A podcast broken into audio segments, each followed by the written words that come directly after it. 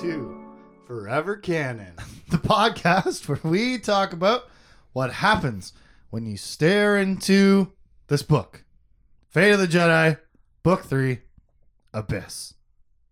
I'm Justin, I'm Tim. and this week on Forever Canon, I am whispering for no good reason. But we are going to talk about Fate of the Jedi, Book 3, Abyss in its entirety from front to back. Because we finished it last yes, week. Yes, we did. We finished our 12th book of the podcast. Third of this series, Fate of the Jedi. Yep. But our 12th overall in this, uh, what we have mathematically figured to be a decade long endeavor. Decades long, I believe. Yes. If our math is correct, four chapters at a time. Yeah. Bum, bum, bum. Previously on Forever Canon, we finished the book. And we talked about how it was mostly fantastic at the end, except for one little minor setback. And maybe that's just me being nitpicky, but we'll talk about that uh, near the end of this episode when we yes. when we get there. But that was last week. This week on Forever Canon, we start our review episode for Abyss as we always do with the uh, I'm going to say quotation marks this time galactic overview where we talk about what's happening in the galaxy at large outside uh, the greater scope of our, our characters. Except not really so far in this series, eh? yeah. No, not yet. we've had Jaina, Han, Leia, all on Coruscant the entire time, just about for these three books. Yep. Other than, you know, Han and Leia popped off to go save one of Lando's factories for a half a book. Other than that, we haven't really been seeing like what uh, the larger, broader view like we had in the last series, where when you're talking about a galactic civil war, you then start talking about larger factions and numbers of planets and Yeah. and, and right like Yeah. a more Hundreds, thousands of planets. yeah, type of thing. This story seems to be way different, uh, far differently focused, hmm where don't really get a big peek into what's happening anywhere outside of Coruscant and what our main characters are doing Yeah. in the it- places that they happen to be. it's very focused on like three core groups. Yeah. Compared to compared to the last series where a lot of, you know, the uh a lot of the in narrative news that we're getting like uh, on on the holo news and stuff like that is about what's happening around the galaxy. This planet is falling in, into insurrection or whatever. These planets are seceding from the Galactic Alliance.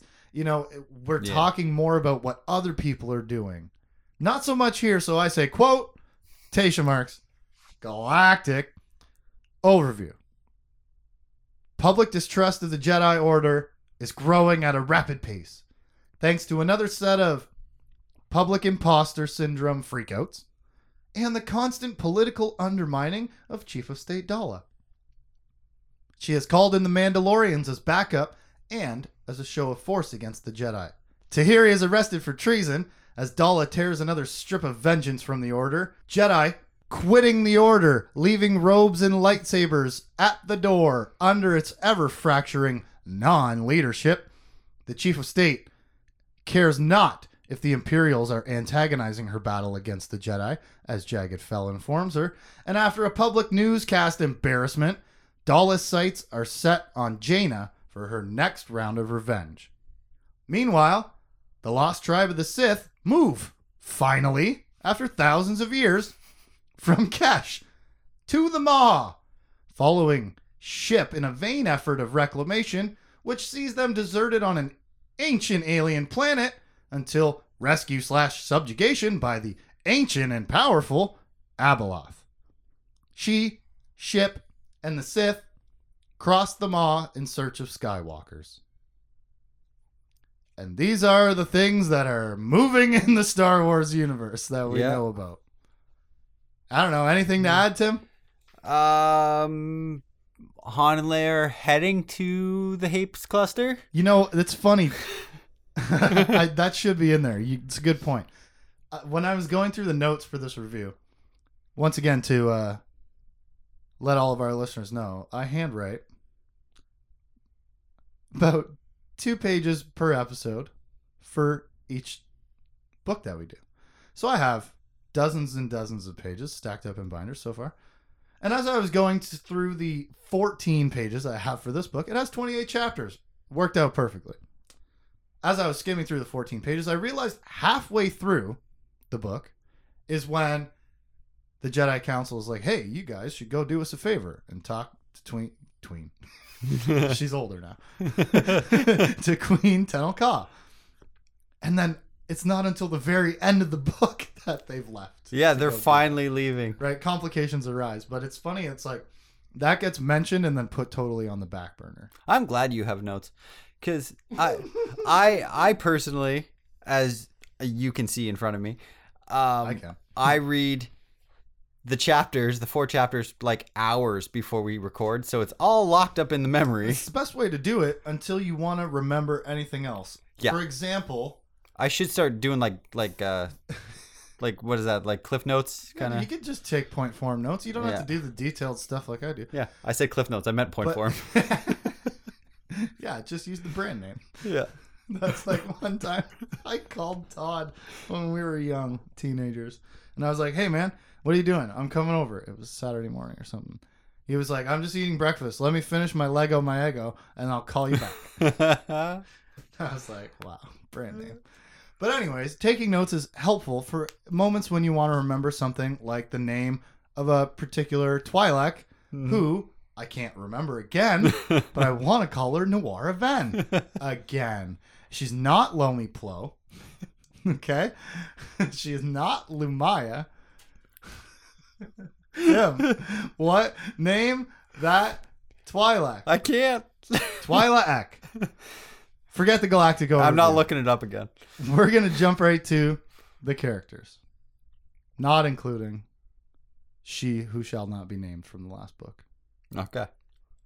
We'll start instead with Han and Leia solo, featuring granddaughter slash daughter Allana. The solo parents, hypocrisy edition. Let's sum this up as quick as we can. Okay. They are called to the Jedi Temple because somebody seems like they're getting better. They're there for four seconds and they convince Raynar Thul that he's better and he should leave. Mm-hmm. Responsible. He doesn't want to. He's a mentally ill man who doesn't want to leave his care. They tell him it's probably time.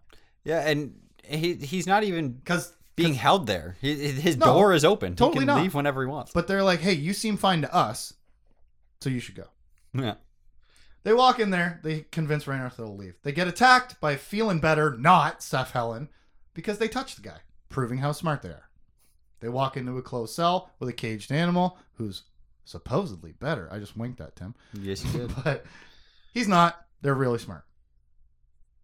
Han and Leia spy on Barv and Yaqeel, waiting for more Jedi to go crazy. Sure enough, they do. They trank dart Barv and Yaqeel, and when they flip down and smash Jag's limo, GAS shows up. Han and Leia pull the old yes, we're just gonna go get some paperwork inside, and they lock out the GAS.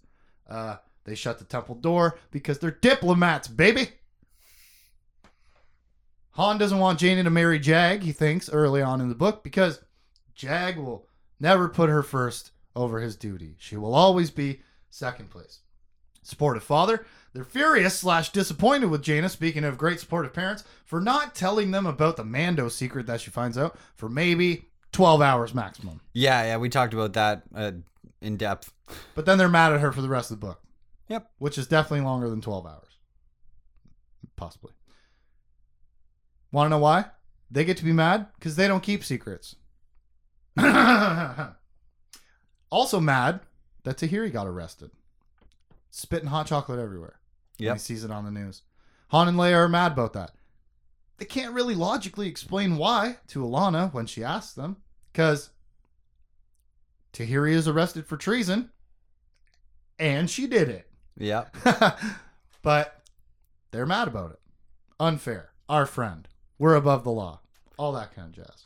Yeah, I'm not. Are, are they actually mad or just more surprised in the moment? In the scene, they're mad Okay. because Han is Han's Han's fuming, and and Leia is upset about it too. But they go they Allana. Remember she Allana asked them like that series of questions. Yeah, yeah. well, but yeah. like, did she do it?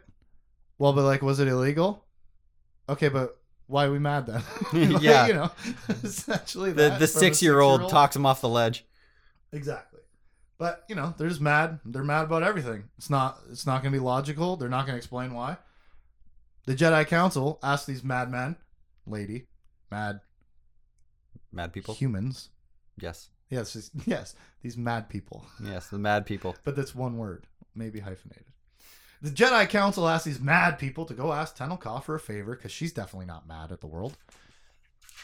They Not yet. then help smuggle the crazy Jedi off of Coruscant before Daala can get her greasy little paws on them and freeze them up in a piece of metal. After battling Mandos and dodging the police, of course. Mhm. With six year old Allana in the co pilot seat right next to her grandpa. Yeah, So she's criminal. She gets to hit the hyperdrive switch at the end. That was she cool. does. Pushed it forward. Yes. As we learned is correct canon. Yes. Jesus Christ, Kevin. Settle down, buddy. No, but I, you know, of course, much as they must have done to their children, we're just gonna, we have to endanger your life because we're not responsible people. We have to be heroes. In this book, Allana is smarter than the grown-ups. Hmm And I'm gonna come back to that point a few times. Yeah. But here we see the child, you know, eventually, like we uh, actually first, uh, like we mentioned before, talking to them about, hey, why are you guys mad that Tahiri got arrested? That doesn't make sense. Weird that you're mad. I understand it's your friend, but she did all bad things. Then Allana says, hey, Grandpa, why are you so mad at Jaina? And he says, because she might things. And Allana says, well, is she things? And he says, no. And she goes, well, that's stupid. Yep. Six year old smarter than the grown ups. She tells Han he's being dumb for being mad at Jaina. She's not wrong, but he doesn't care and he doesn't stop. These people, Han and Leia, in, the, in this book, they are freaking movers, man. hmm A lot of the time, we've said over the books, like, they, uh, they kind of sweep into the background sometimes and end up more in like information gathering territory. Yeah. Not so far in the series, right? We see in the first book they go to Kessel, they save the mines. Uh, in the second book, pff, don't know, couldn't tell you. Yeah. Currently, don't remember at all. I don't know. Must have been fucking great though. Uh, in this book, they're the ones who get a hold of Barv and when they go crazy, and they get their asses into the temple. They move them. hmm They're in charge of moving a message from the Jedi Council to Tenel Ka. They end up moving info from Wynn Dorvan about the Mandos to the Jedi. And they move the crazy Jedi off Coruscant. Movers, baby. Probably to the Hapan cluster, right? Yeah. They're, well, specifically to Shedu Maad, where they hid out last series from Jacen. Yes. That's I, I think that was the specific place that Leia said uh, they were gonna take all the crazy Jedi. Because, you know, they probably already have most of an installation still there. Yeah. Right. They're present in this book series, which is nice. Yeah, they are like you're right. There's sort of three groups, right? There's there's Han, Leia, Jaina, and the Jedi Yeah. happening on Coruscant. There's the Lost Tribe of the Sith happening various places now, but for two thousand years exclusively on Kesh. Yep. And then there's the Luke and Ben, the Skywalker situation. Yes. So yeah, there is like just three main threads. Yeah, this- and they all series. have each individual one has like their outside like antagonist. It's like little compact sub stories within a yeah, bigger right. story. You're totally right. In this one, it's Daala. Yep. in the uh, for the Sith, it's the other Sith, right? It's it's Master Zal, and and then it becomes Ship, and then it becomes Abeloth, right? And for Luke and Ben, it's every weird person culture that they go to that challenges them to prove themselves. Yeah, and the challenges that come along with that, Yeah, Uh, which are are which are getting more intense. like, Well, you know, last book was really strange when they were getting their faces licked by the armadillo people, yeah, snake tongue armadillo people. But there was no. Now that is a fucking snake rodeo. Sorry to interrupt.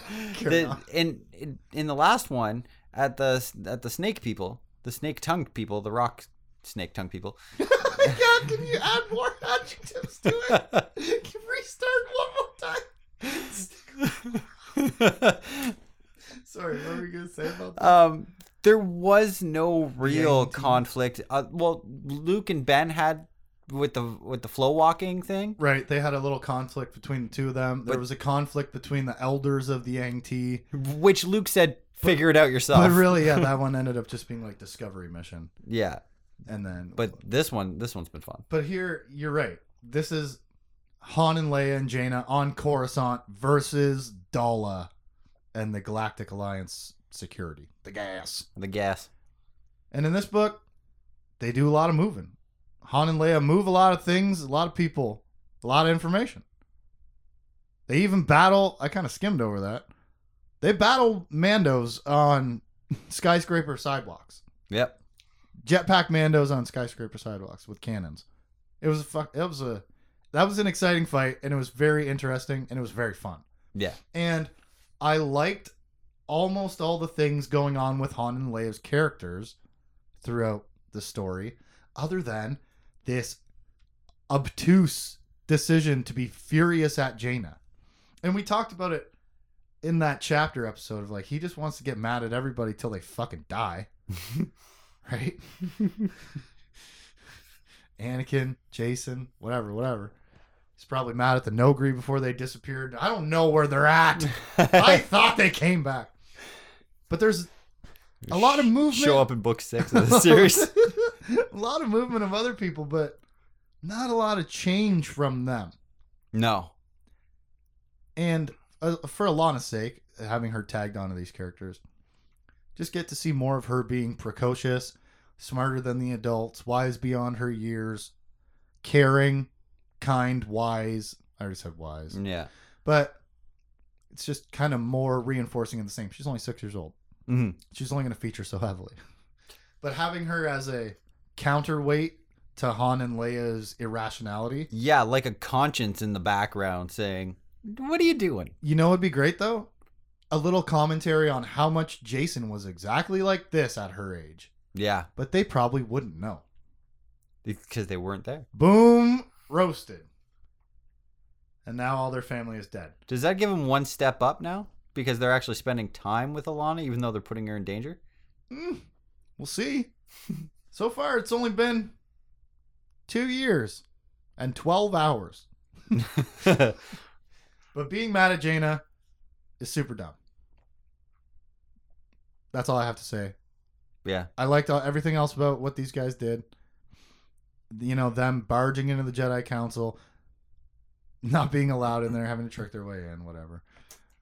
Sitting down, having hot chocolate with Allana, watching the news. It's a tradition. Adorable. Han flying with Allana and their little uh, repartee between the two of them. That's becoming more of a routine in their lives. hmm All of that is good. Being mad at Jaina for keeping a secret for 12 hours, absolutely stupid. and being and being mad at Jag too is also very dumb. Like, and not sup- not supporting that whole thing, that whole relationship thing. Yeah, they're not being good parents. Because it, what is, does Surprise, he surprise. think? Does he think that Jaina's not going to be a Jedi first? I know, right? also, do you not do you think she's going to find a better person for her? Yeah, really. No, what you want is for her to be alone so that you don't ever have to worry about her having her heart broken Mm-hmm. cuz you're an irrational 70-year-old dad instead of being like a good, well-rounded character. But then again, in 2020 and in 2010 when these books are coming out, 70-year-old dudes mostly like this on the page. Yeah, absolutely. Fewer like what's coming out of my mouth. More like assholes on the page. What was your favorite moment of Han and Leia? Mine is probably it less to do with Leia and more with Han and Allana and mm-hmm. and how I guess Allana and how she t- and how she talks to them. How Yeah. how she just Yeah. she is the their their idiot meter. Well, and for she's so interesting being like the the princess. She's a princess, right? Yeah, and they have that conversation in this book too. Yeah, which is interesting. Be, a, a princess being raised by a princess. Yeah. And the coolest part about that though is how is is how she's been raised all her life, treated like an adult. Mm-hmm. You know, we have this tendency to treat children like children. Which, uh, uh, so to say, we treat them differently than we treat adults. We talk to them dif- differently. We have different expectations of them. But for her, that's not really been the case. No. She's been told more things than kids her age. You know what I mean? For Yep. safety and secrecy sake, whatever happens to be the case. She's experienced way more. Uh, she was flying around in their daddy's cockpit, blowing people up in the last book series. Okay, being scared out of her mind of how evil and dark he was. She has never ever been treated like a kid, and so to throw her, you're right, into this situation to be the foil for Han and Leia's yeah, yeah. ignorance Yep. is perfect because she is that precocious six year old who's like, I've always been taught to act like a logical adult. So what are you doing? Yeah. You know, she's she's taking because she's not as emotionally invested in because she's so young in Jaina and Jag and the government. She Yeah. can look at it from an outside perspective and be like, "But this Yeah, is but the this is wrong." Say this. yeah, So your favorite moment of Han and Leia was Allana. Mine was. Did I say Han and Leia? I don't think so. My favorite think so. moment of Han and Leia was either Leia trashing Jetpack Mandos because that was a fun scene. They both almost died. Or Han spitting hot chocolate all over the place. I just that was great. that whole scene was good. For some reason, just the visual of that got me. Just got me. On to our second character. 22 minutes in. Second of six. Jaina All right. Solo. The Sword of Secrets. And the Jedi. Get ready for this. The first time we see Jaina Solo, she is making out with Jag. Mm-hmm. And then she's hearing state secrets, dodging police and reporters, and catching little spy droids in the back of Jag's limo. She's really busy in chapters five and six, eh? And then she vanishes until chapter 13. Now, maybe that's a little bit nitpicky to not ever do this for other characters.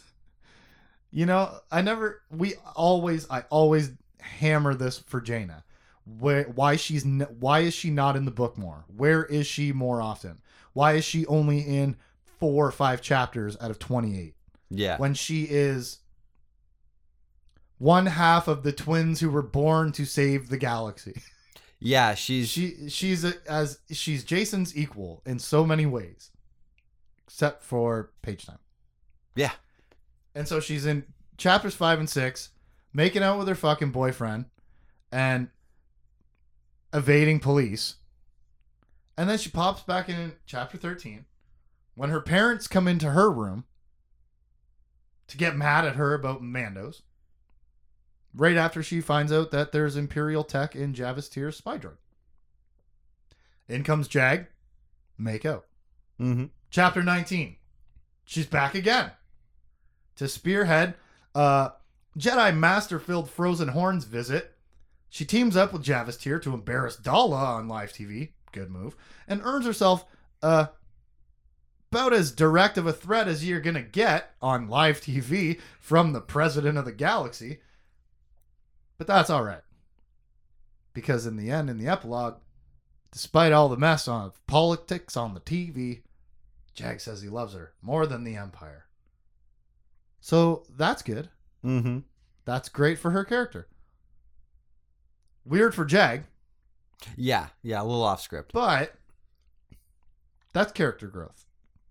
He's never been in. I'm doing this weird thing. Yeah, the weird. I don't know. Dancing across from me over here. He's never been in an intimate, serious relationship though before. no. where he uh, i'm assuming where he would grow to love somebody enough to change his priorities. And that's why at the beginning of the book we get Han Solo pointedly saying, I don't like it because of this reason. And then by the end of this book, the secrets they share, the trouble that they share, and then the consequences that they're about to share, he comes to a point of saying, I can't care about the politics anymore because I love you too much. Yeah. So no matter what, we're in this together. Mm-hmm. Which, as we were reading through it, kind of struck more hollow because they're not really having intimate conversations that often no. about their relationship or how they feel about each other. They had spent some time sharing secrets, right? But other than that, they're just like making out like fucking teenagers at high school. yeah, the rest These are of their, thirty year olds, Yeah. for God's sake. the rest of their conversations it's it's all political talk and As it What's would going on? be. Yeah, well, he yeah. is he is the president of the empire, and she is a very VIP Jedi. yes. But less making out, more emotional connection. This rings truer at the end when they're Mhm. cuddling on the couch, and he's like, "I don't care because I love you." Yeah. Yeah, cuz he's he shuts off the news. He's he's like I don't give me updates about this crap anymore. Well, and what it is is the whole thing popping up about their conversation in the back of the limo talking about Mandos. yeah.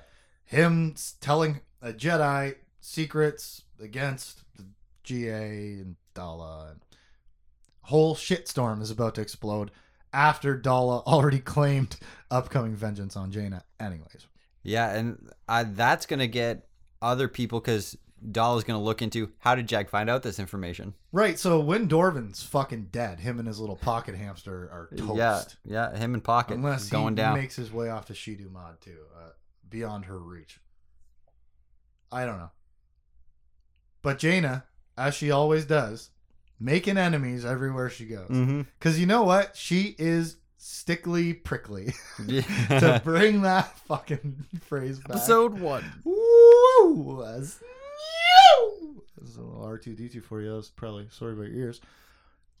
But yeah, everywhere she goes, everything she does, she does the right things, often in the wrong ways, Yeah. and it gains her enemies. You know, enemies that maybe she won't hesitate to use at a moment's notice, like she did with Javis Tyrr, who she hated for 700 pages up until she had the chance to use him to her benefit. Yeah. Hated what he did, thought he was scum for the news reporting that he does, and then, like, hey, I could use that though to my benefit. Anyways, long story short about Jaina. There she goes. That was it. She was in chapters 5 and 6, 13, 19, epilogue. Yep. Took six minutes to talk about what she did in this book.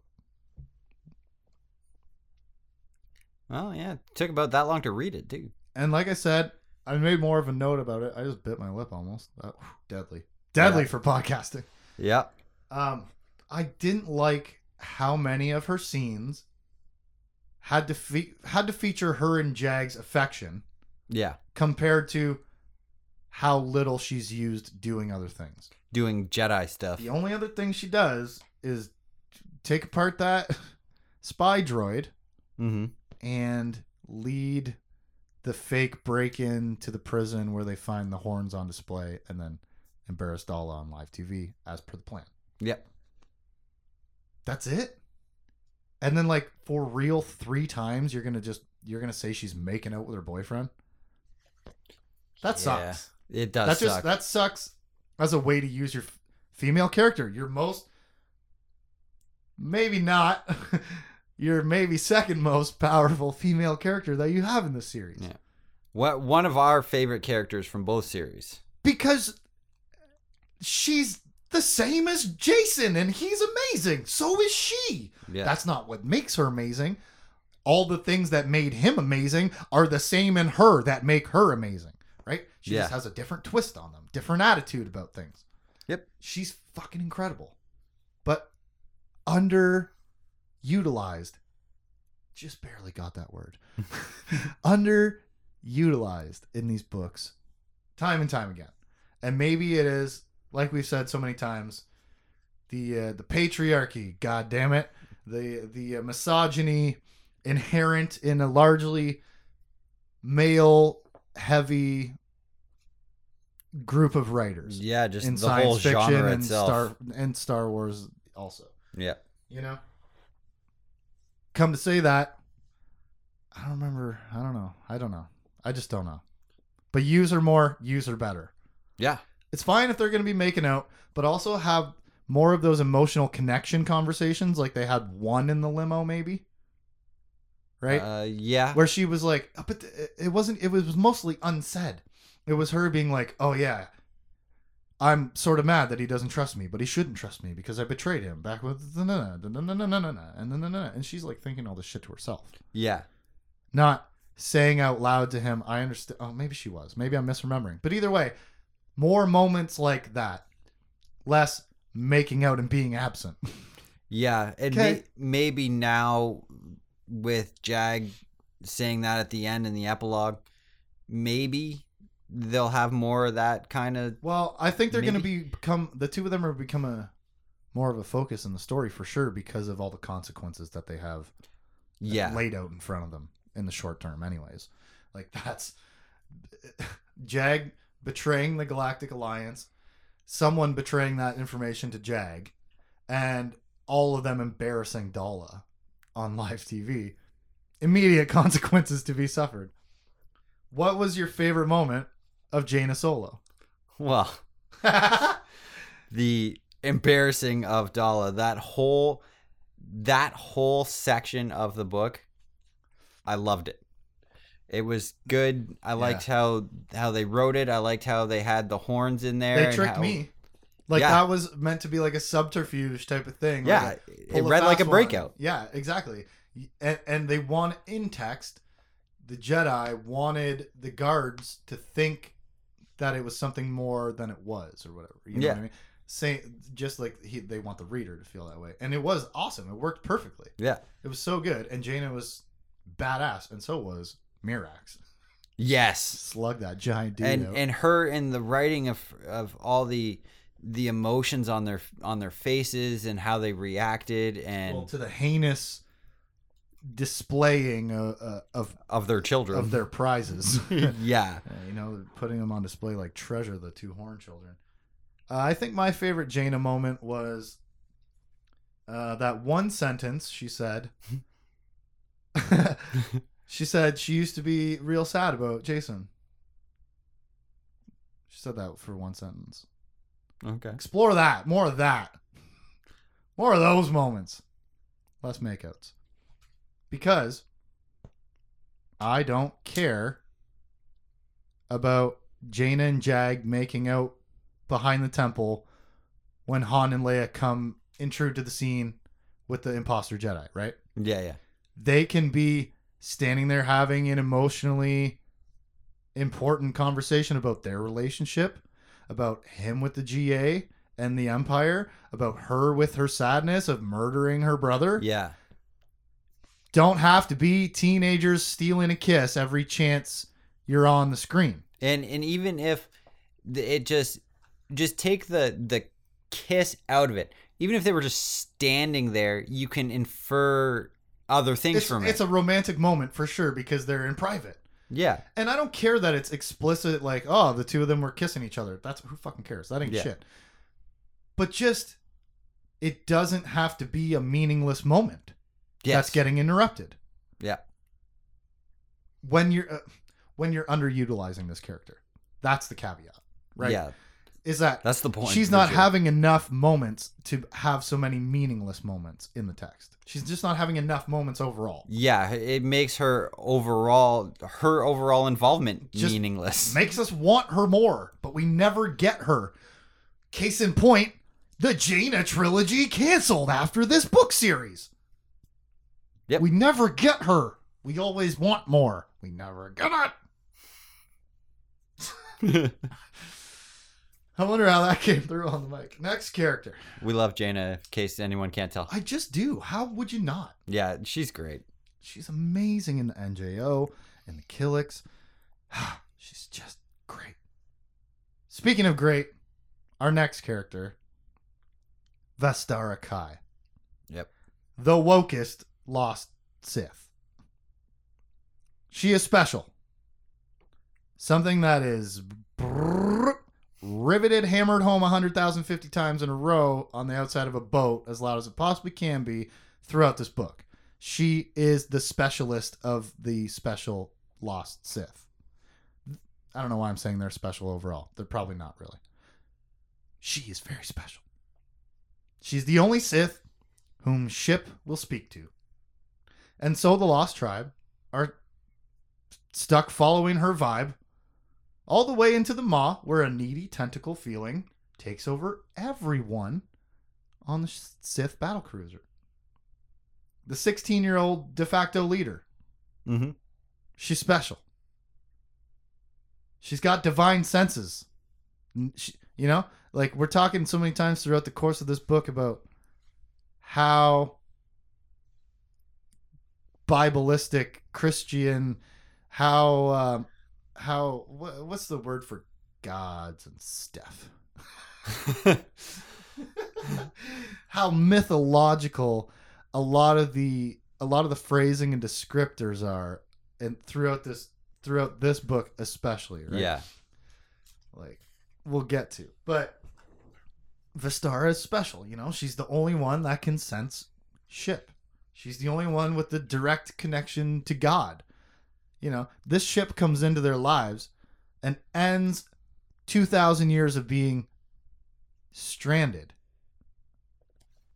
Yep. this she's the only one with a connection to this very special ship by proxy very very special leading this group of sith to reclaim and recapture this ship Who are actually somewhat special because they can live together as a society and not kill each other Yes. endlessly. and they make art Yes, they do. special but she is the chosen one among them and that's not to be forgotten and that is not accidental right no. We are shown that and told that so many times. They follow ship to some mysterious planet where most of the crew is killed by the plants over the course of a few days Mhm. until the Sith reach a cave in a volcano with a magic woman inside. Her name is Abeloth, and by golly, she's going to protect Vestara's tribe until they can all find ship and escape together. Yeah, no worries. Only, of course, that's not true. As Vestara, the special Sith, discovers while saving her master from being drowned by river plants. Vistara surfaces to see Abeloth in her true form. Not magic cave savior, but dark, needy tentacle lady. Yeah, I looked up a picture last week or the week before, and kind of hot, and but but also spooky hot. horrifying. it's like it's like Halloween hot. yeah. like if I know that's not real. Ooh. what the hell am I even talking about? I don't know. This- anyways, only she can see Abeloth in her true form. Everyone else sees the honey-colored haired lady. Yeah, the whole rose-colored Which will, glasses which will, deal. yeah, everyone else is under her glamour, right? Mm-hmm. As as Stephen King would say in the Dark Tower series. They're all under her bewitchment. Nobody else can see through this illusion, this Yep. illusory presentation, but Vistara can because she's special. She is the chosen one. I'm going to say it again. Yeah, she is so special that she chooses to slap her master. That's my next point. Here's how special she is. She's not killed when she slaps her master. You got it. Yeah. Or when throwing grenades at Skywalkers later. Or when lightsaber dueling with Grandmaster Luke Skywalker. Not dead any of those times. S P E C I A L. Yeah, he kills everyone else. She lives. Although she was almost captured, Yep. Ultimately she escaped Sinkhole Station. Vistara leads the Sith to the strange planet with Abeloth. Abeloth kills most of them and then essentially takes them hostage. Says, We're going to take ship now and go find Skywalkers at Sinkhole Station. And then Vistara throws a salute to Luke Skywalker and escapes. And look at our very special Sith being chosen, being brave, being super talented, and essentially being the leader of her tribe. Yeah. Because if they all think Ship is their not savior, but their Like their, deliverance. their tool of deliverance, then what is she the only connection to that thing, right? mm-hmm. She escapes Sinkhole Station, but where did she escape to? That's unclear about at the end of the book. Yeah. It just Did she escape back to Ship in Abeloth, whom Ben was firing at? Oh yeah. Because Ship brings Abeloth and the Sith. The Sith get off and attack. A number of them do, anyways, however many there were. Uh, left on Ship, I don't know. But Abeloth, not mentioned as No. coming off the ship or being sensed or anything like that. Not mentioned. Was she? But she was on ship Yeah. when they left that mystery planet. So where did Vistara escape to? Back to ship in Abeloth? Or steal another ship and bounce on her own, as was their you know, secret plan Maybe she'll, behind Abeloth. she'll go hang out beyond shadows for a while. Hmm. Maybe she will. What was your favorite moment of Vestara? Wow. Uh, sh- she had a lot of good. Stand out moments. Yeah. Look at how well these female characters can shine given the pages. Yeah, give them some writing, and and they are. I actually, the whole slapping moment where she is like, "No, I have to s- save my life. Yeah, risk my Save life. My life. Yeah, or and save kind of her family, I, her people. her people. Yeah, Her Be tribe. Like, she is their leader. yeah, she At this point on that planet, yeah. the most does that? powerful person that she is with that she knows on a normal day would kill her for that. Yep. She goes and just wake up. And Slaps her it- across the It's face. a power move, and I tells love her it. she's being stupid and explains how. Yeah, it's a power move. I love she it. She survives that. Yeah, that was on my list too. But also, God, just the the scene of, well, several scenes of her being, like, funny, like in a in a dour sort of way. okay. Like, eh, like the time on the beach where she's like, he's gonna try to kill me because he ain't looking at my naked butt. Like, yeah. that was funny. I don't know if it's intentional or not. She had some funny moments. Oh, other otherwise that I can't remember also, but I I really liked the salute The to hat tip at the end. Yeah. after nearly killing him. That was number two on my list. Yeah. She you well that you had my number 1 and number 2. We had the same two in the same order, bro. Yeah, when she just you know, watches Luke Skywalker cut her master to bits, jumps away, tip of the cap, tip of the lightsaber, she gone. And she turns around and walks away. So mysterious. Yeah. So cool. It's another one of those like power moves. You know that this guy could cut you to pieces, mm-hmm. but you're still like, that was a good one. See ya. Gotta go. Our next character. Making her debut in the review episodes. Abeloth. Who is this and what do we know? We first encounter her in this book in chapter 2 as a dark, needy tentacle from two year old Ben's memory at shelter, which Luke dismisses hmm as Child fear. unbelievable. Yeah. You stupid child. Why did I even ask you this question? She first appears in chapter two in Luke's Luke's demanded memory of Ben's two year old self. Uh-huh. I Yeah, you- but I you got it. background. She's the dark, needy tentacle when he was two years old, scaring the shit out of him and scaring him away from the Force for years. The next time we see her is Ben riding her into the maw, a la Snake Rodeo, hmm when she tries to grab him when they're just outside. Yeah, and he follows that feeling. Which P.S. She totally let him in, right? She let him for sure. he wasn't like okay. Her reaching out to him and then him holding on and being pulled through the the whatever the path into the maw or Yeah. in between those two black holes on the outside of the maw.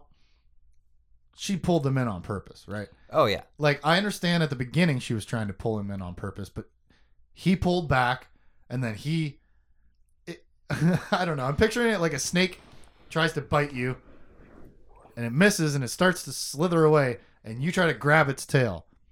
But what if that snake is just bringing you to its den? Yeah. You think you're grabbing it and holding on and you think you're winning that, right? But what if she's letting you win to get you where she wants you? hmm I don't know. He's the one that got away. Oh. He's special. Yeah. I didn't even think of that like that. He how many people have ever Allah, I'm saying Allah twice now. hmm A la third time, four times. Jacen Solo being told no on the phone. How many times has Abeloth been denied by a by a by a living presence? Yeah. I don't know. Especially one as impressionable as when he said no when he was two years old. two years old. How many two year olds have said no to her? Those are the first two times we see her. In chapter 8, she gets a hold of the whole Sith crew of the Eternal Crusader.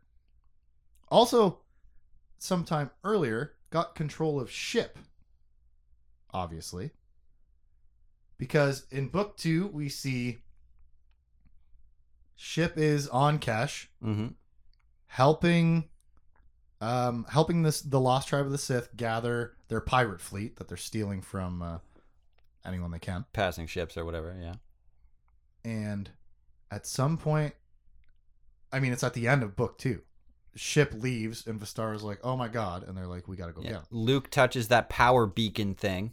right and then that I think sets off some sort of thing in Abeloth's mind. in her Yeah. right And she's like, "Whoa!" and projects her power.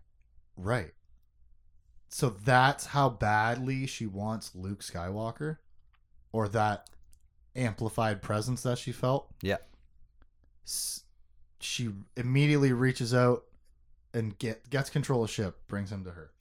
That amplified presence. Maybe she feels it as that is my equal. That is my opposite. Mm. So not only does she get control of ship, she takes control of this entire other ship full of Sith instantly. Because maybe because they're so attuned to the dark side or something. Because when Vistara feels this presence that we later come to find out is Abeloth, she describes her as more ancient and alien than ship, powerful beyond comprehension. Yes. But this is all indirect observations of Abeloth. Hmm This is all before we even know her name. Yeah. Feelings and conjecture. and How she feels in the Force. Yeah. Luke and Ben feel her in the purple mind walking light over on Sinkhole Station around the same time. Luke says, ancient, powerful, and then throws in familiar. Which, to be honest, scares the hell out of me. Yeah. But between Vistara and Luke, she's definitely ancient and powerful. Yeah. Those are the two common denominators, right? Meanwhile, while he's feeling her through the mind walkers, and she is taking control of the Sith, when they land on her planet, she's also controlling all the plants to Yeah. kill the Sith? Or at least, at the very least, taking some control to stop already sentient plants from killing certain people. Yes. One or the other. She's exercising some sort of force, capital F, of will, probably capital W in this fucking book, Yeah. TM. She's exercising some sort of force over the plants, one way or the other. While all these other I don't know, uh, iterations of her presence are being felt at the same time. Ancient and powerful. You know, I I just drew the the parallel between her and Ego from Guardians of the Galaxy. Yeah. What parallel? Like he has he is so far reaching because he traveled around, right? That he he's taking over all these planets, Mm-hmm. and that planet is Turning them all into him. is him. Right. So maybe she's not. She's saying, "Hey, this person, eh, I want them to need me. Kill this person and that person to all the plants Right. because she just is. She just controls them. Maybe. It is her. But she's doing all of this at the same time as, for example, appearing to Luke in brown bubble water beyond shadows. Yep. Uh, appearing to them on the in the lake of apparitions as a silvery lady out in the mist. She is omnipresent Yes. in a to a certain degree because a lot of these things okay it's hard to know because the dude is beyond time when Mhm. he's tripping balls out there beyond shadows but a lot of these things seem to be happening at least narratively I'm, i get that impression they're happening temporally relatively close together Yeah, they're all In time. happening like yeah at the same time. but and and she's i think she's kind of omnipresent but not not like all knowing not omnipotent no but just her presence is so vast yeah And all of this before appearing in person. Mhm. An attractive, svelte woman, gray eyes, shoulder length, honey colored hair. This is Abeloth. A swirling halo of force energy. This is Abeloth. Something tall and vaguely human. Mouth so broad it reached from ear to ear. Hands had writhing tentacles so long that they hung past her knees. This is Abeloth. So, what is she truly, Tim? well the word uh celestial has been brought up a couple of times in these books And it is a nice analog or a nice, I don't know, matchup to a lot of the terminology used in this book, right? Mhm. like when Vistar describes her as the the the f- ghost uh, force halo of force energy. Yeah. That we talked about has very much the vibe of Michael appearing to Mary and you can't look upon my form so I will appear to you in a form that doesn't scramble your eggs. Yeah. Right gods and angels and uh oh, I wish I could remember specifically the other words i've been trying to think of it since you mentioned it yeah 15 minutes ago I might. Ooh, I might have to think about that one for a second. But what? Okay, let's take that for granted. Your guess. She is a celestial. The fuck is that, dude? yeah Yeah. you know what I mean? That answer is not even an answer, really. It's a title, yeah but it requires an essay because Yeah. I don't know what that is. No, and and it goes back to the uh, like the the theological That was the fucking word I wanted more than mythology. Yes, Tim.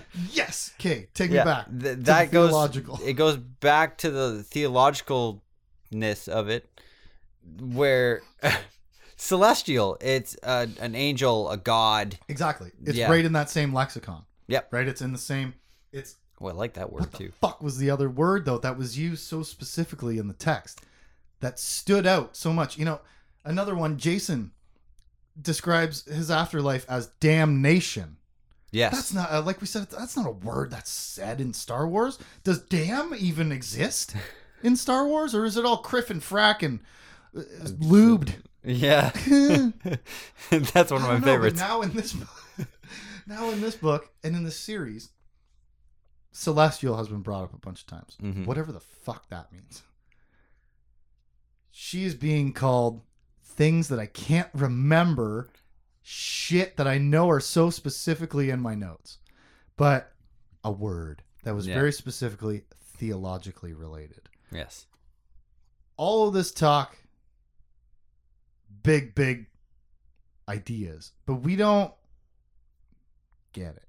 Yeah. well, because it's it's we talked about this in other in other episodes that it is this is not Star Wars exactly like it's not in that line. we don't know what it is because this is unfamiliar territory. Yeah.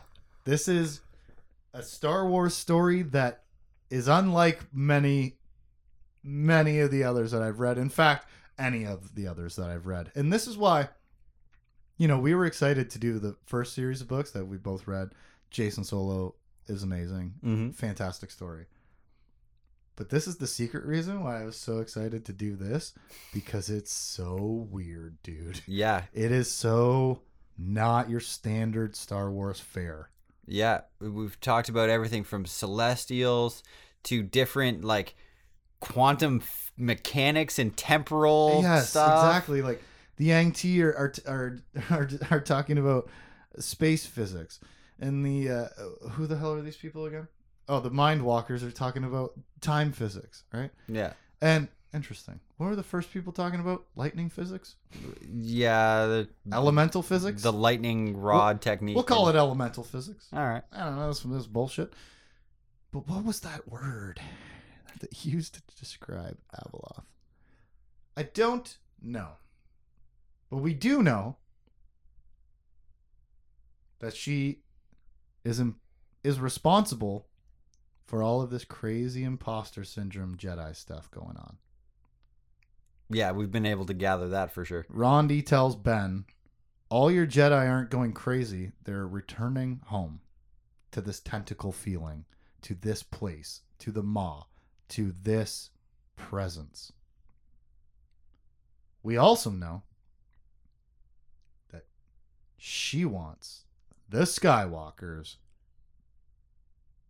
real bad, Really bad. Be- real bad, because she's saying capture them and and they'll be your prizes to get you all promotions when we get back yeah home. you'll get But ship that is and not her plan. no No way. But why? Who is she? And a question we haven't really asked yet: Where is she from? Uh, And what what is is she? and what was that word? i don't know. We're gonna have to go back. We're gonna have to write it down. Just a fried chicken fr- we're gonna paint it on your walls. What was your favorite moment oh boy. of Abeloth? um mine i think is is more less a moment and more of the overall feeling she gives to every single scene she's in. Right. just the not depressing but Dread. yeah um and trepidation that she gives to every She makes single everybody scene fearful, anxious. Like she is. She is horrible. Horrible. that word was horrible. horrifying She horrible and horrifying. horrifyingly horrible Ooh, my favorite part of Abeloth might literally be that first sentence of that chapter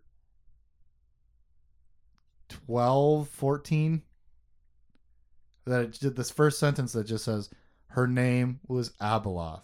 Because I got so many mm-hmm. chills, my nipples got hard. I've been waiting so long for that. I knew who she was all the time. I knew what they were referencing with the the Ma themed ga- uh, uh, restaurant in the last book series. I knew it, Tim, and now we know her name. yeah that was that was a good uh a good name reveal that was that was an excellent even just the one sentence excellent little bit of writing Yeah, it's like it's it's a it's a it's a fantastic line. hmm You know, it reminds me again to to mention again Stephen King Dark Tower series that the first line of the Gunslinger, which is the man in uh, I'm gonna probably butcher it. The man in black fled across the desert, and the gunslinger followed. Something like that. Simple, concise. I don't know. and, just I got chills just saying that, and I probably fucking said it wrong. and just full of just imagery. it's it's so full, just Yeah, full, yeah. just full. You know, her name was Abeloth, different, but just been waiting for that. I've been anticipating her being named and this ramping up for almost two years, yeah. and then I get to read her name was Abeloth, and I'm like, oh god, yes, it was. Yeah, it's it's a sentence and a reveal that's just so. I, want to think of a better word or something more than just full, but the the words are escaping me just because it just is. it's just full, baby. Yeah, it's just good. Our next character. Number five on the list Ben Skywalker. Finally, some privacy version. ben and Luke actually spend some time apart in this book, so let's split them up. Mm-hmm. For the first time this series in our character uh, full book review. Ben ignores his father's dismissive attitude about tentacle memories and takes a lot of control in this book. He flies the shadow through the black hole snake rodeo. He finds the writhing mass of flow walkers and feels Abeloth before Luke does. After all this leadership, of course, Luke orders him to stay behind, Mm-hmm. not beyond shadows, if you will. So he heads to the shadow, Jade, shadow, and starts feeding hungry mindwalkers. As you do. Mm-hmm. Up until he figures out that they're trying to fucking kill him. Yeah, they're trying to keep him dad. there. they're not eating because they're hungry. They're eating because they want you to starve to death. Then this turns into paranoia, which pushes him into this manic anger, and then his desperation leads him to, of course, disobeying orders. Responsibly, though, with two hostages as a failsafe, as any good Jedi would do. Beyond shadows, things get weird. Speaking with Anakin Solo, Mara Jade, and Jacen Solo, grants Ben with three pieces of advice that I'm going to try to break down as fundamentally as possible. All right. Anakin Skywalker, no, Anakin Solo tells him, although I don't see that conversation. Anakin Solo tells Ben to be your own light. Don't try to be the life that sustains others. Simply make your light shine, yada yada. Mm-hmm. The advice from his mom is that Mara Jade tells him the ends never justify the means. Never do the right thing the wrong way because here I am in the afterlife telling you I'm tortured about it. Yep. Tough to disregard that advice. And the third piece of advice he gets is from Jacen Solo. After telling him he's a kriffing slimo, Ben says, I forgive you. And Jacen genuinely responds by telling him, Good. I'm glad you're not going to carry that through life with you. Yeah. He learns that forgiveness is for yourself. Yeah. I don't know how these three heavy handed pieces of advice are going to reflect themselves through the story moving forward, but they were so pointed Mm-hmm. That I wanted to really make a note of them, you know? Your And- your your dead cousin who sacrificed himself to save everybody says, "Hey, don't do that." Yeah. That's what I did and look how many other people burnt out after my light went out. Yep. Mara Jade, his spy slash assassin mother, says, "I did a lot of right things the wrong way. Oh, it's um, it's terrible in here." And his cousin comes and says, "Damnation, and you'll feel better for having forgiven me." I'm damned, but that's for you, bro. That that whole scene that just got me now is it's almost like the descending circles of hell Right. as you get closer to Yeah. that forest where don't go there.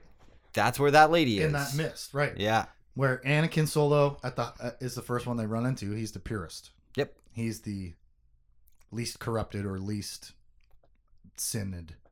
Yeah, I I just just I, that didn't occur to me either, but that's a, a a pretty obvious reason for why they're in that order. in that order, and where at because the end it be, would be more emotionally impactful to talk to Mara Jade last, right? But if we're doing this, if we're doing this theme Mhm. of this theology stuff, and it's steps towards hell, we go from Anakin having a decent time, just sad about Tahiri, Yep. to Mara being self tortured about the things that she, the evil things that she did in her life, Mm-hmm. to Jacen being fully damned for all the purposeful evil things that he did. Right? You're right. It's it's stages of guilt, Yeah. not not in an emotional way, in a uh, judgmental way. Yes. It, it's it's sta- stages of evil, and then what's past Jacen, where he goes, "You've got all the time in the world. Go see the devil." Yeah. That's where. That's where Abeloth would be. So is that what Celestials are going to be? The devil and God? A holy trinity? Is it going to be a pantheon of things? Is it going to, you know? Yeah. I. Yeah. What is a celestial? Anyways, back to Ben Skywalker. Yeah. Forgiveness is for you, bro. So he learns these three, or he gets these three heavy pieces of advice from maybe the three most important people in his life who aren't still living. Other, you know, his dad would be maybe the only other important person he ever cared about. Yeah. and He, never knew Anakin. Yeah, but he, but he got a super. That's what I was gonna say. He got a really good piece of advice for living his life from someone he had never met. He'd only seen in pictures. Yeah. A, a person who died a martyr Mm-hmm. and is probably often used as an example of sacrificing yourself for the greater good. But him saying, probably don't do that. Just be the good. Yeah. You don't sacrifice yourself. Just keep being light. Mm-hmm. Ooh. Ow. Anyways. Back to reality. And back to Ben being in charge when they return from Beyond Shadows. Because Luke is so weak. He's been he's been gone for weeks. Uh, it rhymed. This is the same word. Ben says, Center point, set the tentacle lady loose, because he's smart, like us. Me and you. Mm-hmm. And then when the Sith attack, Ben kills a few. And he leads Dad and Prisoner for a little bit. Yeah. Before ultimately splitting up and then saving his dad by firing on ship just in time to blind the bad lady and save his daddy from a choppins. Yeah, which it distract. I think it partially distracts them by them going, "No, Right. we want that thing." and I don't know. I just Ben goes from being leadership, leadership, and then being forced into a, a, you know more of a subjugated uh, secondary role by his dad, and then to leadership, leadership. Right? Mm-hmm. He takes charge uh, once he realizes these people are trying to kill me, and, and my dad's gonna die soon. He takes charge of everything.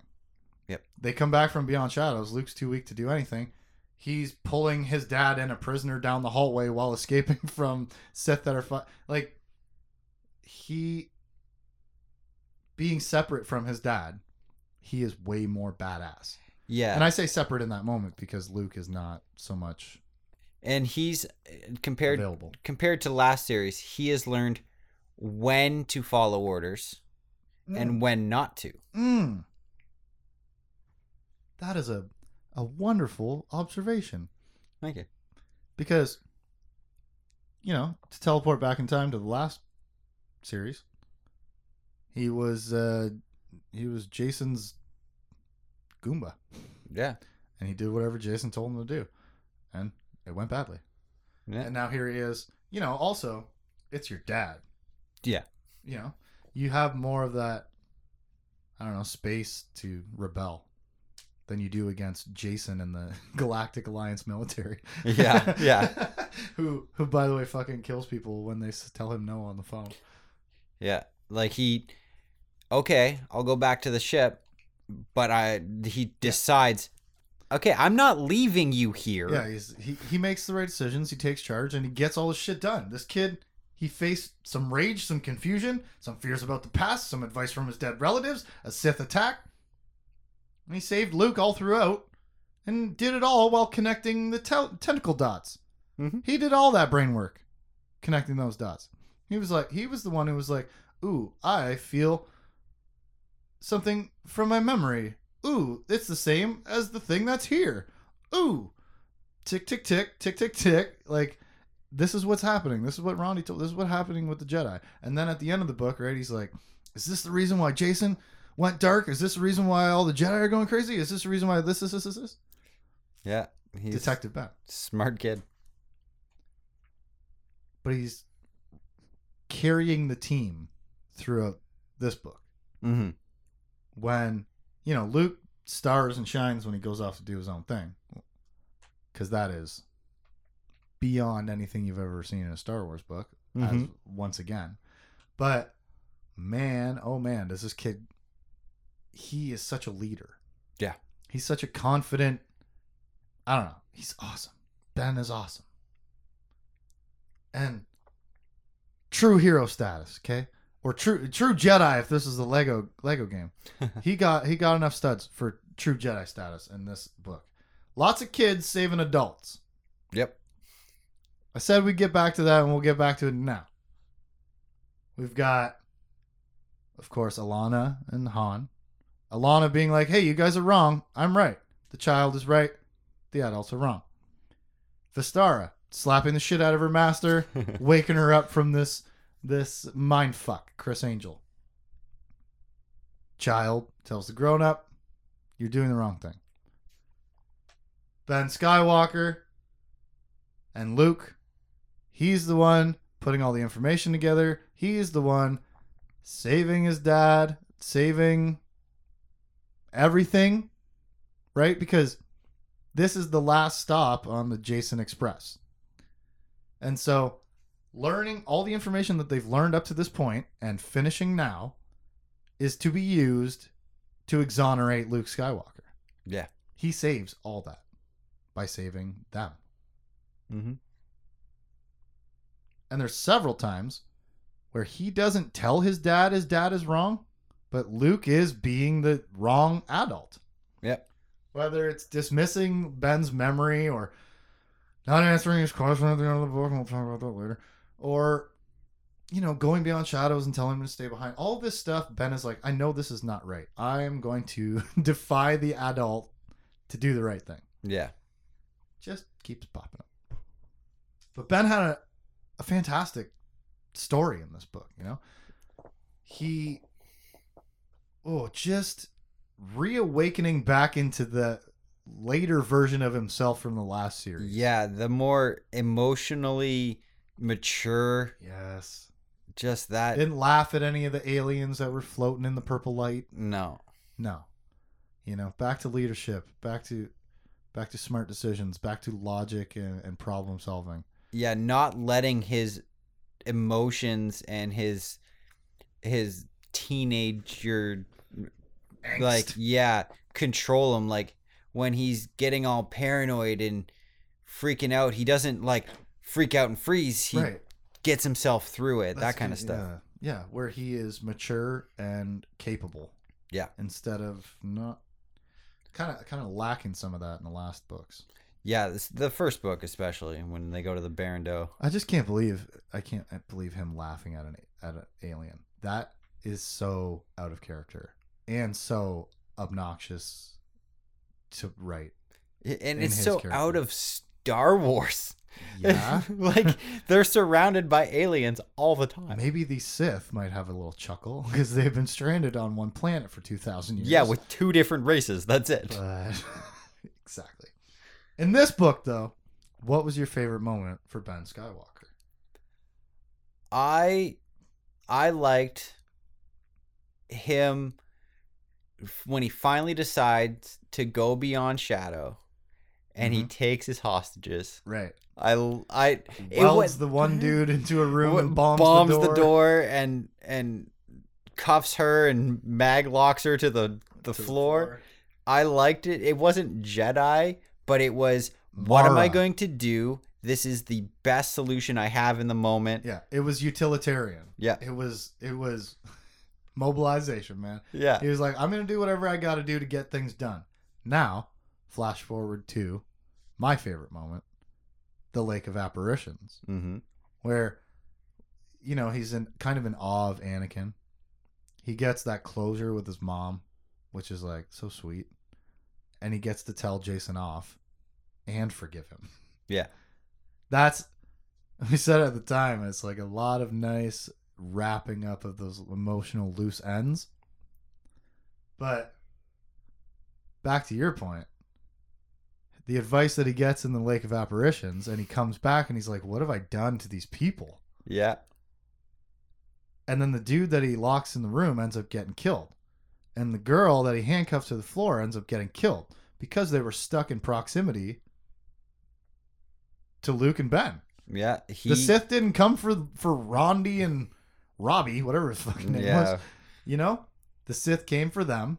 Luke got the, or sorry, Ben got the two of them killed by overzealously going a little bit beyond, you know, uh, rational behavior. Yep. The ends don't justify the means. Yeah. He did exactly what Mara. minutes, years, days, however long it was later that Mara told him, "Hey, you shouldn't be doing this Exactly, kind of stuff." exactly what she warned him against. Yeah. And I wonder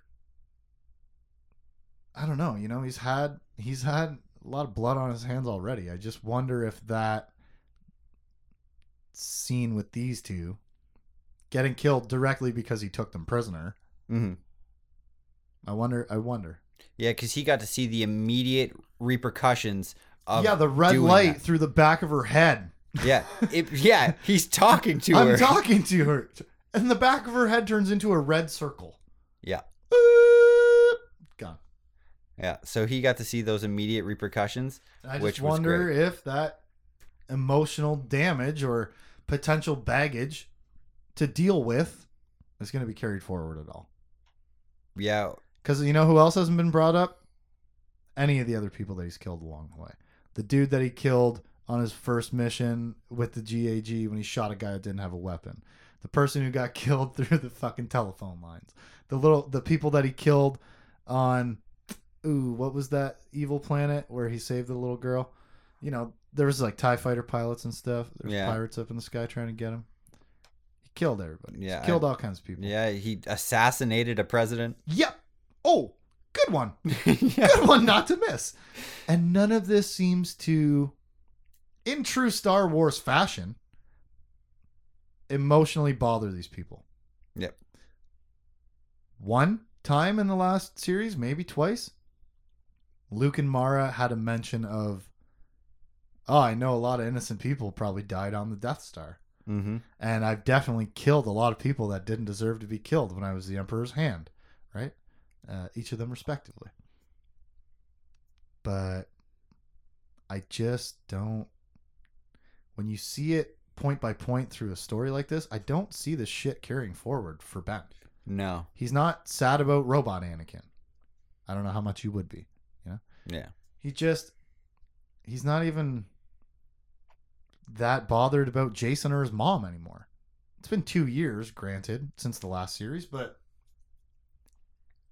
I don't know.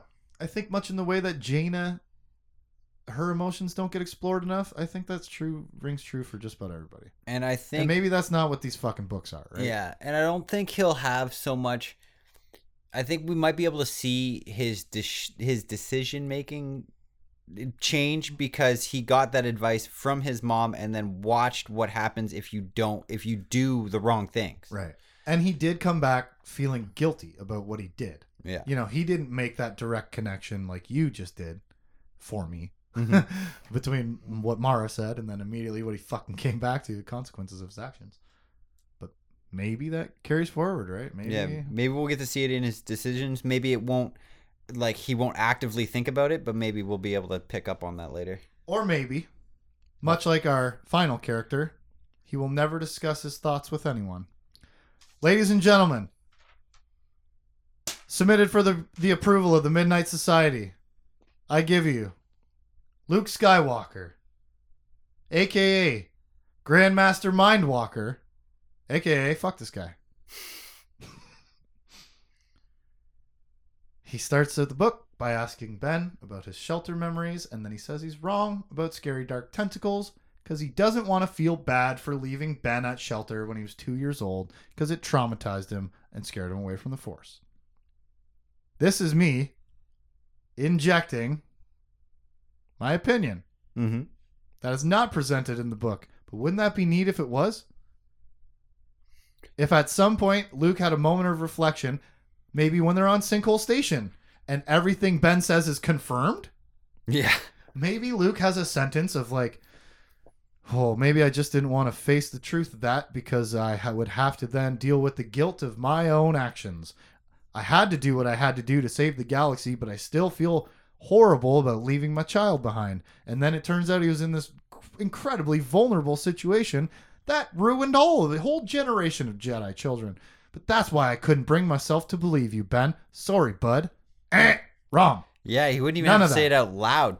Just his even his just internal monologue, if with something akin to that. at, would at- help. at the point in Sinkhole Station where it becomes obvious to Luke, or when he feels the same tentacle thing on Sinkhole Station, he's like, "Yeah, well, I want you to face your fears, though." That's what he says to Ben. Cool dad alert. Thumbs up. All right. On Sinkhole Station, Luke is the one who sees the brin- blinking red map of the Maw. He, he's the one who discovers the uh, holes are out of alignment. Mm-hmm. So kudos to him. Gets a little piece of information for us. And then when they find the Mindwalkers, the floaty floaty folks, and the Goat Man tells Luke that Jacen came here and saw darkness coming, Luke is 100% in to go beyond shadows. The Goat Man says Jacen did it, and Luke says, Me too then. Because, to be fair, that's what he's here for. Yeah. This is the first time. Uh, that's the first time too that Luke has not actively said, "Nah, information's bad." it's hard to get him to to open up. It seems Yeah. for a dude who is touted as the most open-minded man in the galaxy, the wisest, the calmest, the most. Yeah, know, like it's a- just the he's a he's a, he's a powerful, strong mind. yeah the most accepting kind of. Yeah, I don't know, but he's ready to go beyond shadows alone. Got to solve that mystery, Scoop. And it's weird out there. All kinds of weird shit. Drink from the font of power, they say. It's a trap. Bathe in the pool of knowledge, they say. It's a trap. Look for the throne of balance. Not that trap. No, just look for it. No. So he looks for it, and he sees Allana on the throne of balance, surrounded by all her friends, and the throne is white. So that's obviously good. Yep. But Skeleman, not the Goat Man, Skelleboy tells Luke that's not what Jacen saw. Here at the end of his journey, when he decided what he saw was very scary and he felt something terrible coming and he needed to go finish his training to take care of it. And it was probably going to kill him. That's not what Jacen saw that made him feel all those things. So, however useful that is.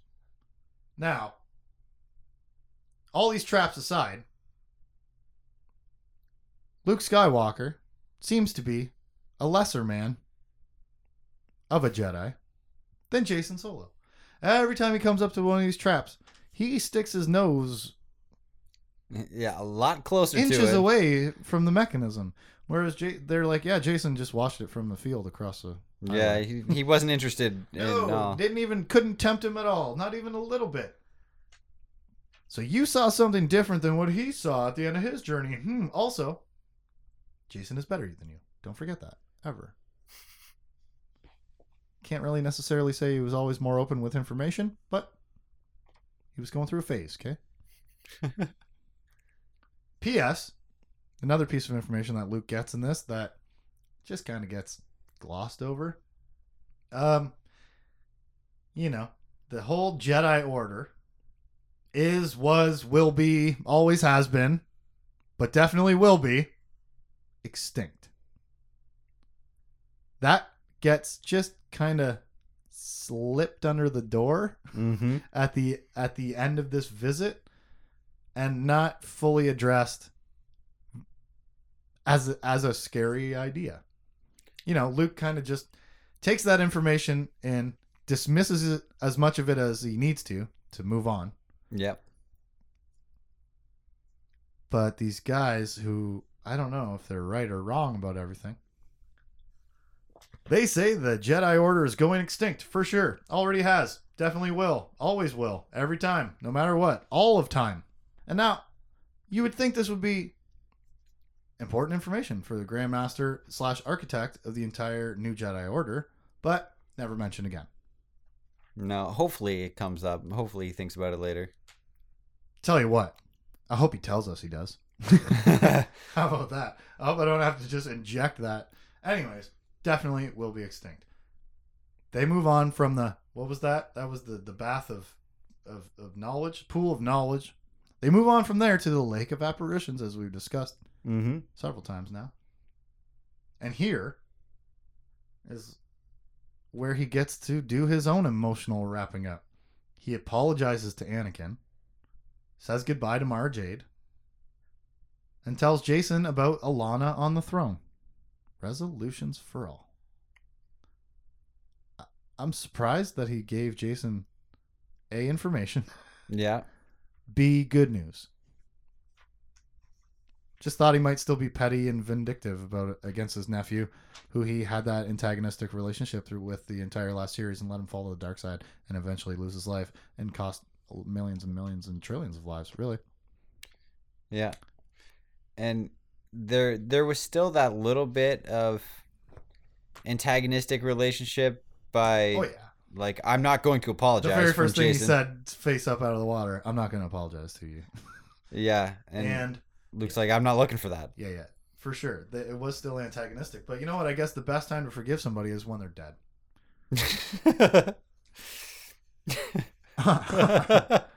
you know, Jacen Solo would have you believe otherwise, but he's a fucking liar. Now, back at Sinkhole Station. back at Sinkhole Station, when the Sith attack, Luke decides he wants a prisoner. Why does he want a prisoner? Because who are these Sith? These these crazy people with red lightsabers come piling on the station, start attacking these guys. They don't even know who who who these people are until Ben gets a whiff of ship, yep. tells Luke that they're Sith, and then Luke says, "Let's get a prisoner." Well, gotta solve that mystery, Scoob. Instead of getting a prisoner, he gets a fancy burning blood tracker Yeah. sprayed all across Vestara to keep tabs on the prisoner that got away. And then he almost gets a little too much blood on them as Vestara and Lady Rhea cut the piss out of him. They kick the crap out of him. They chop him up. I didn't, Lumiya didn't touch him that much with her whips. No.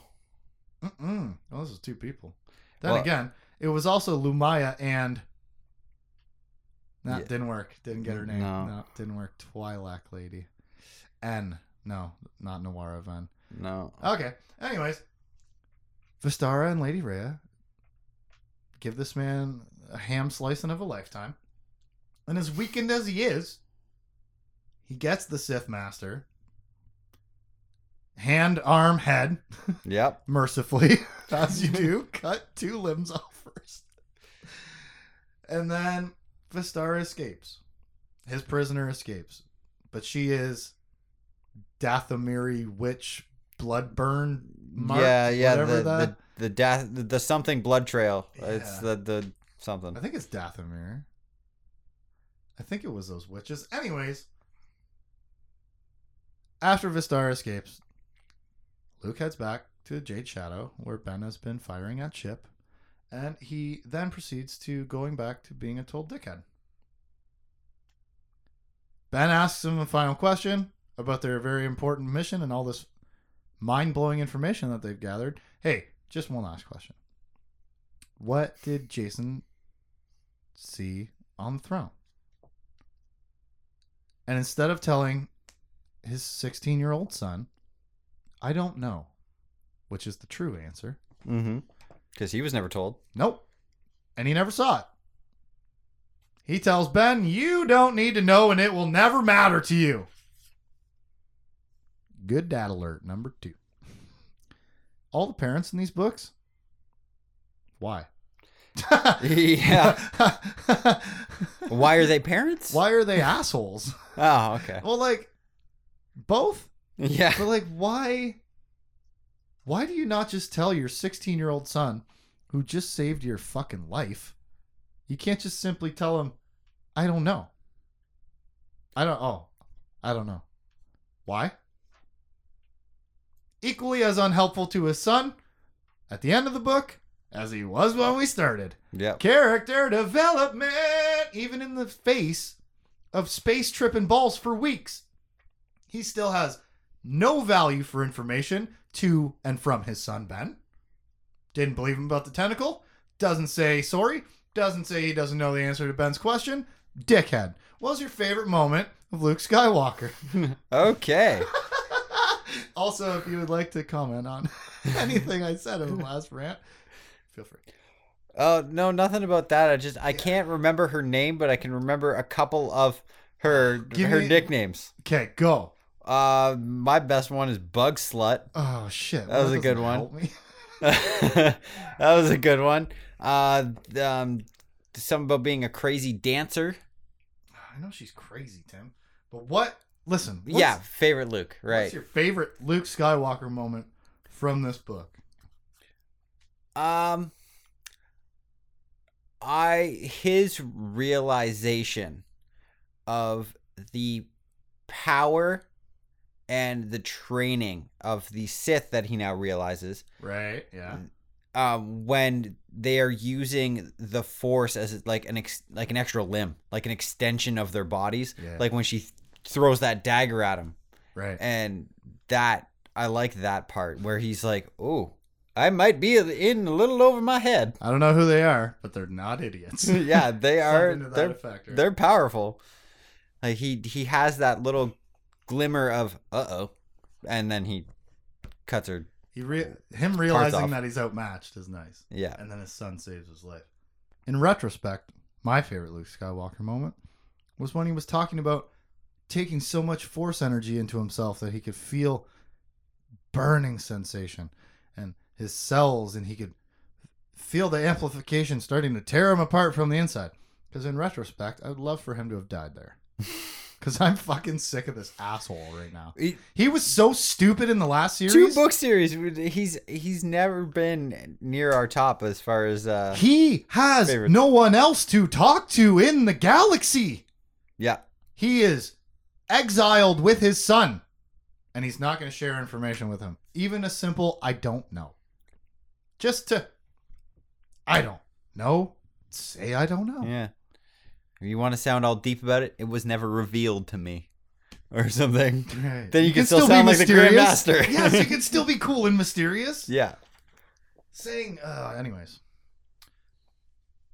yeah i don't know that's what i'm making up on the spot but the one i wrote down was uh him not being able to open a kool-aid space jammer because it's a pretty good reflection of how useful he is with information couldn't possibly break through that little seal to get some out any other thoughts on uh fate of the jedi book 3 abyss tim off the top of your head I'll I- say this. I'll say this. While you think, because I Okay. throw this at you. I always throw this shit at you. yeah, uh, you do. With no warning. This book was not a science fiction book. This book was barely a science fiction book. This was a fantastic. Wow, how redundant is this? A fantastic fantasy infused psychedelic horror trip for Luke, Ben, and Vestara. Han, Leia, and Jaina had solid action scenes and some cool political maneuvering and fodder there. But the personal dynamics were empty, Yeah. not full. like her name was Abeloth. Yeah. You know, they the the personal interactions between those characters were uh Very annoying. surface. yeah, superficial. Superficial. That's the one. Yeah, but what's her name? But seriously, yeah, that's what this book was. You know, half of the characters got to have this amazing once in a lifetime journey, and then half of them stayed at home and got mad at each other. Yeah. I don't know, man. What do you think? Any any, any little any little things to add? Just that, like you said, this wasn't your traditional science fiction novel. Yeah. It seemed more of like a encyclopedia on fringe science. Please elaborate. Like I, I don't know if you ever saw the show Fringe, No. but it was all all sorts of like Is that the one with Dawson? Not Dawson. The dude from Dawson's Creek, though, isn't it? um ye- But he's not Dawson. yes, I think so. Cool. Um and I never saw Dawson's Creek, but I think so. I know Um, that Katie Holmes was like big time teenager crush at the time. And that's the only reason I know anything about that show, I think.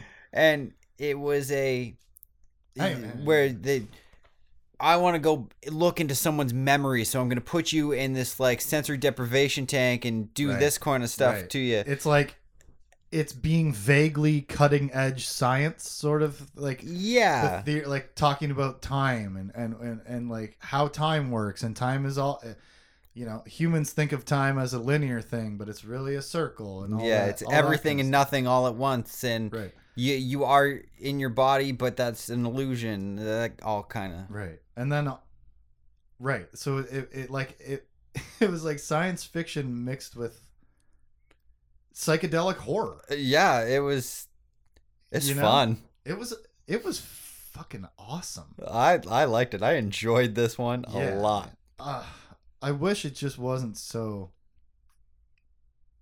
I don't know. I wish this.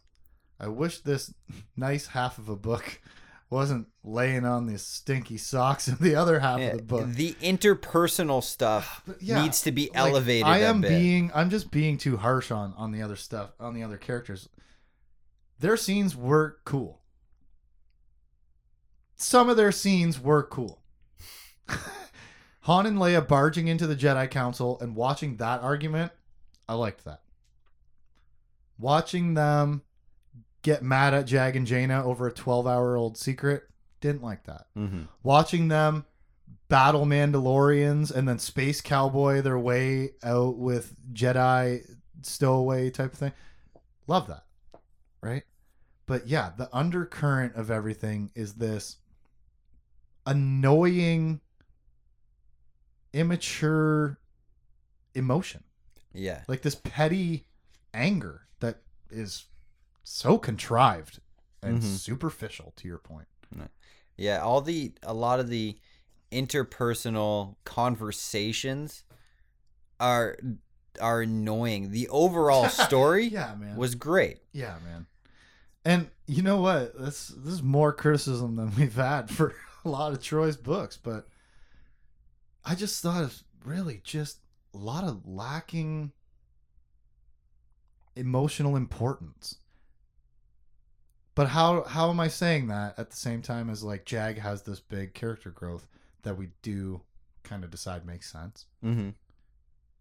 Jaina I don't know what what what are her feelings at all. Yeah, she just kind of floated there. She just kind of she doesn't want to be under the thumb of Daala, but she also just likes having Jag as her boyfriend. That's all she's focused on right now. mm-hmm. She's not I don't I don't know. And then you know, it's like she had one mission, one mission, one mission each book. She does one thing, one thing, one thing. Whether it's you know, trying to actually do a breakout or staging a fake press junket breakout or none of it is tied together with intense emotions. No. It's her flippantly being like, "Oh, I was pretty sad for a while after I killed my brother." Let's go do moving this. Moving on. Yeah, let's go do this rash thing. or being like, "Oh, geez, I don't know. Uh, I feel, oh, I, I don't know if Jag should even trust me. I don't even know if I deserve his trust." Moving on, you know, Yeah. like every time sweep. I don't know. There's a lot of chances to to up the emotional stakes, and it's just they're making out behind the temple. Yeah. Now, on the flip side, to end this more positively, Vestara and Ben step up into the spotlight Yeah. as leaders of their pocket stories. And Abeloth steps onto the stage. I think she's the bad guy of the story. What gave it away? Her being in the in the review episode? or just the fact that she is some unquantifiable, unimaginably powerful Thing. dark side force. Yeah. She's probably the most interesting character ever in Star Wars books that I've read. Yeah. Maybe, and I mean like outside of main cast, right? Jacen wins. Jaina, Ben, Luke, Han, Leia, all great. I'm talking like maybe villains, maybe uh, tertiary characters, but she's the most interesting character Star Wars timeline legends that I've read since maybe Nom Anor Mhm. at the beginning of the new Jedi Order series where he is a brand new species and they are fucking weird. yeah. You know what I mean? And then since then, cool, cool, cool, cool, cool, cool, cool. The Killiks are cool. Humans, I mean, not humans, but bipedal civil war, cool. And then Abeloth. yeah. And she could not be more enigmatically interesting. Yeah. And it's the they threw something new at us. Something Unknown. totally new and give us very little information about her. Is Yeah. that even her name? Who knows? Yeah, that's what she said her name was. But Well- she's also making herself look pretty and nice to everybody when she's really tentacle fingers. What is she? She's all tentacular. Who is she? I don't know. Where is she from? I don't know. How old is she? I don't know. How powerful is she? I don't know. How is she familiar to Luke? I don't know. Yeah, that's a that's a big one. That is dreadful. Yeah. Haunting. Daunting. But now it's time to rate it. Mm-hmm. What do you give Book Three Abyss? How many fates do you rate it out of nine? This one's up there. This one's up there. Ooh. See the trick the trick the tough trick of this is that you're also projecting forward. Where are the other books gonna fit in on a rating scale? You can have ties. I'm trying to Yeah. not have ties. I'm I'm putting this up there and it's like six or seven. Mm, that's high. That's Yeah. high. Out of nine. Yeah. That's a lot of fates. yeah. I'm gonna rank this one three out of nine fates. So you have a one, a two, and a three so far. That's right. And I've read the series, and I'm correct. but that's me cheating and looking ahead. Speaking of looking ahead, it's time to hit the preview section of the review preview episode where we look ahead to Legacy of the Force, Book 4, Backlash. Written by Aaron Alston, rest in peace, published March 9th, 2010.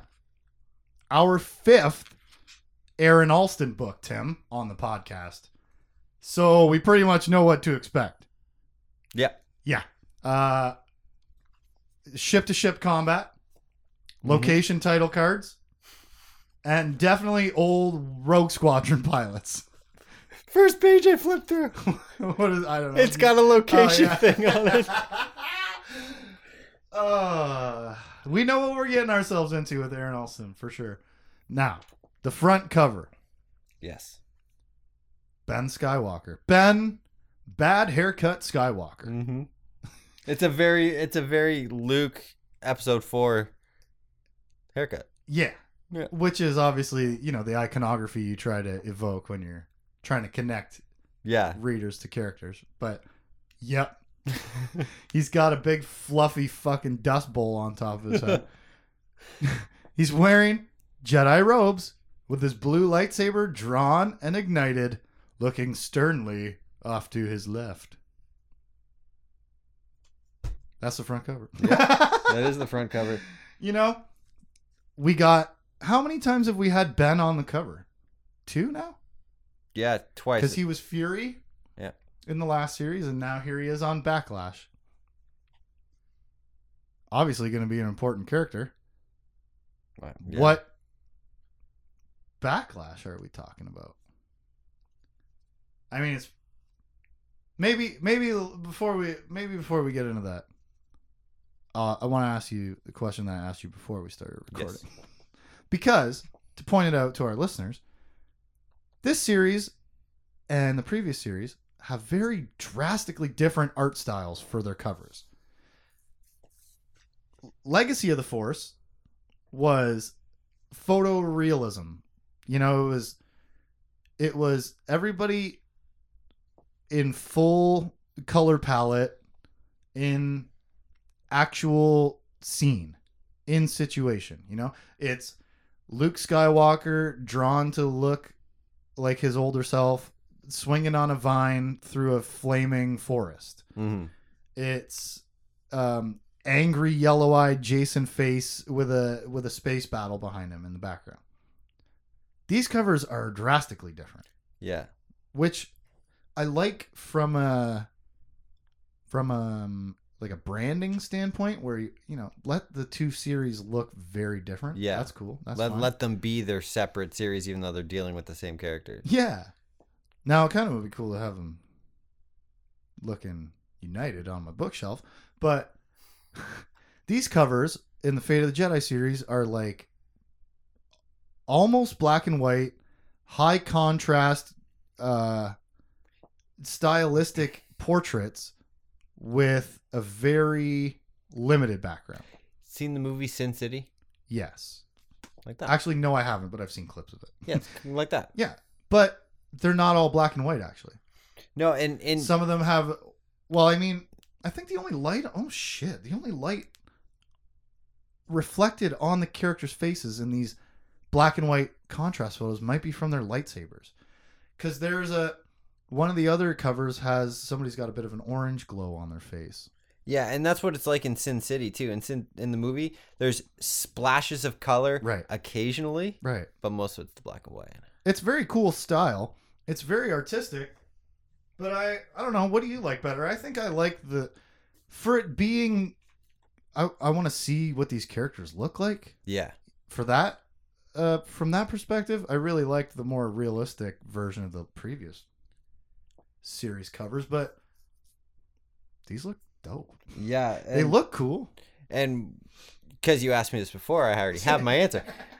Um, the The one question I, I gave yeah that you gave me, test. yeah, the the style the style of these covers are I like better, but They're the go ahead. but the the dynamic backgrounds and what's going on with the actual portraits and the other Yeah, in, Are in. Legacy of the Force. yeah These covers are very minimalistic. hmm Aha. That's all. I just want to say that word. oh okay all right Now, let's read the back cover. oh let's I haven't looked at this book at all since I got it Wow. Spoiler alert on the back cover. this is brand new Locked in a war of wills and weapons, the Jedi Order and the Galactic Alliance must come to terms before the Sith's army of darkness enacts revenge.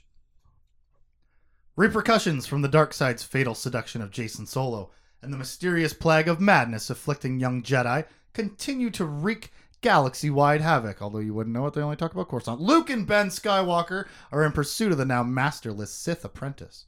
A chase that leads to the forbidding planet Dathomir, where the Skywalkers will be forced into combat for their quarry and their lives. Meanwhile, Han and Leia have completed their own desperate mission, shuttling madness-stricken Jedi to safe haven beyond the grasp of Galactic Alliance Chief of State Natasi Daala. Yet, no greater threat exists than Abeloth, a being of ravenous dark side energy who calls out to Jedi and Sith alike. For some, it may be the ultimate source of answers for survival. For others, it could be the ultimate weapon of conquest. But for all, it is a game changing encounter of untold magnitude with unimaginable consequences. Could you hype the end of that up anymore?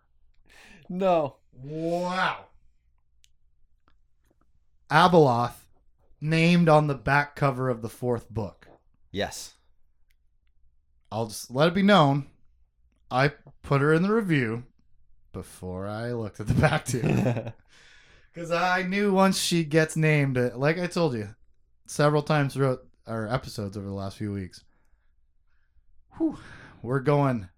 You know how, like, okay, let me use an analogy. All right. You know how in skateboarding, Okay. there was like, the, there was like a certain height of half pipe, Yeah. and then they're like, you can't go any bigger than that. And then they were like, yeah, let's go 50 feet. And then they're like 70 feet. This is exponentially ramping up faster than the X Games in 2010, baby. Oh, I meant 2001, probably. Oh, but shit is about to get out of fucking control, man. We have a lot of questions. I don't remember how many answers we get, but I know anything we do get is crazy. It's well, based just based on your comment uh, that this was the third book of the series and your ratings are in line. um, by the time we're done this book series, my rating is going to be like thirty-five. out Yeah, of nine. or you can just have a bunch of nines. That's true. That's okay. That's true.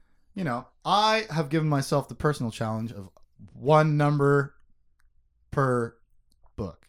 That's what I was trying to do too, and Yeah. then you threw my whole Yeah. thing out of out of Yeah. whack. That I also gave this one only a three out of nine back to Abyss because it was half suck.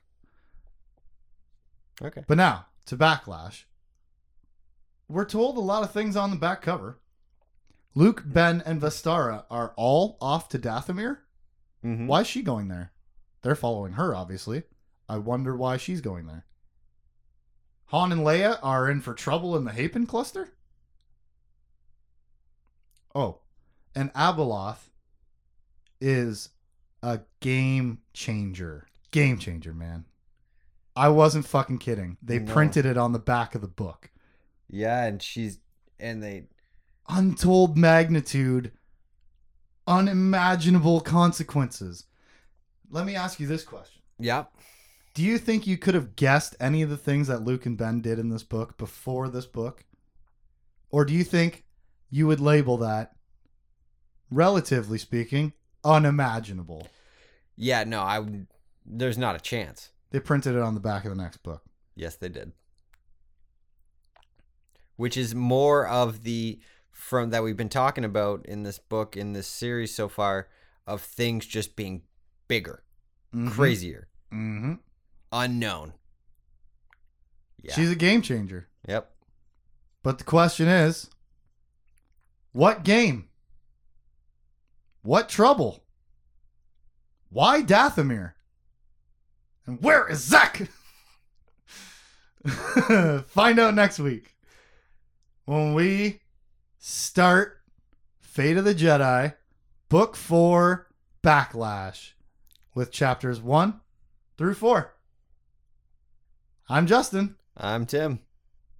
This is lucky number 13 coming up. Right on. I'm excited. Man. For any comments and questions, you can hit us up at forevercanonpodcast at gmail.com. Forever Canon Podcast is a Jay Plazer production. Catch us on Facebook, Instagram, Twitch, Twitter, and YouTube at Jay Plazer. Check us out.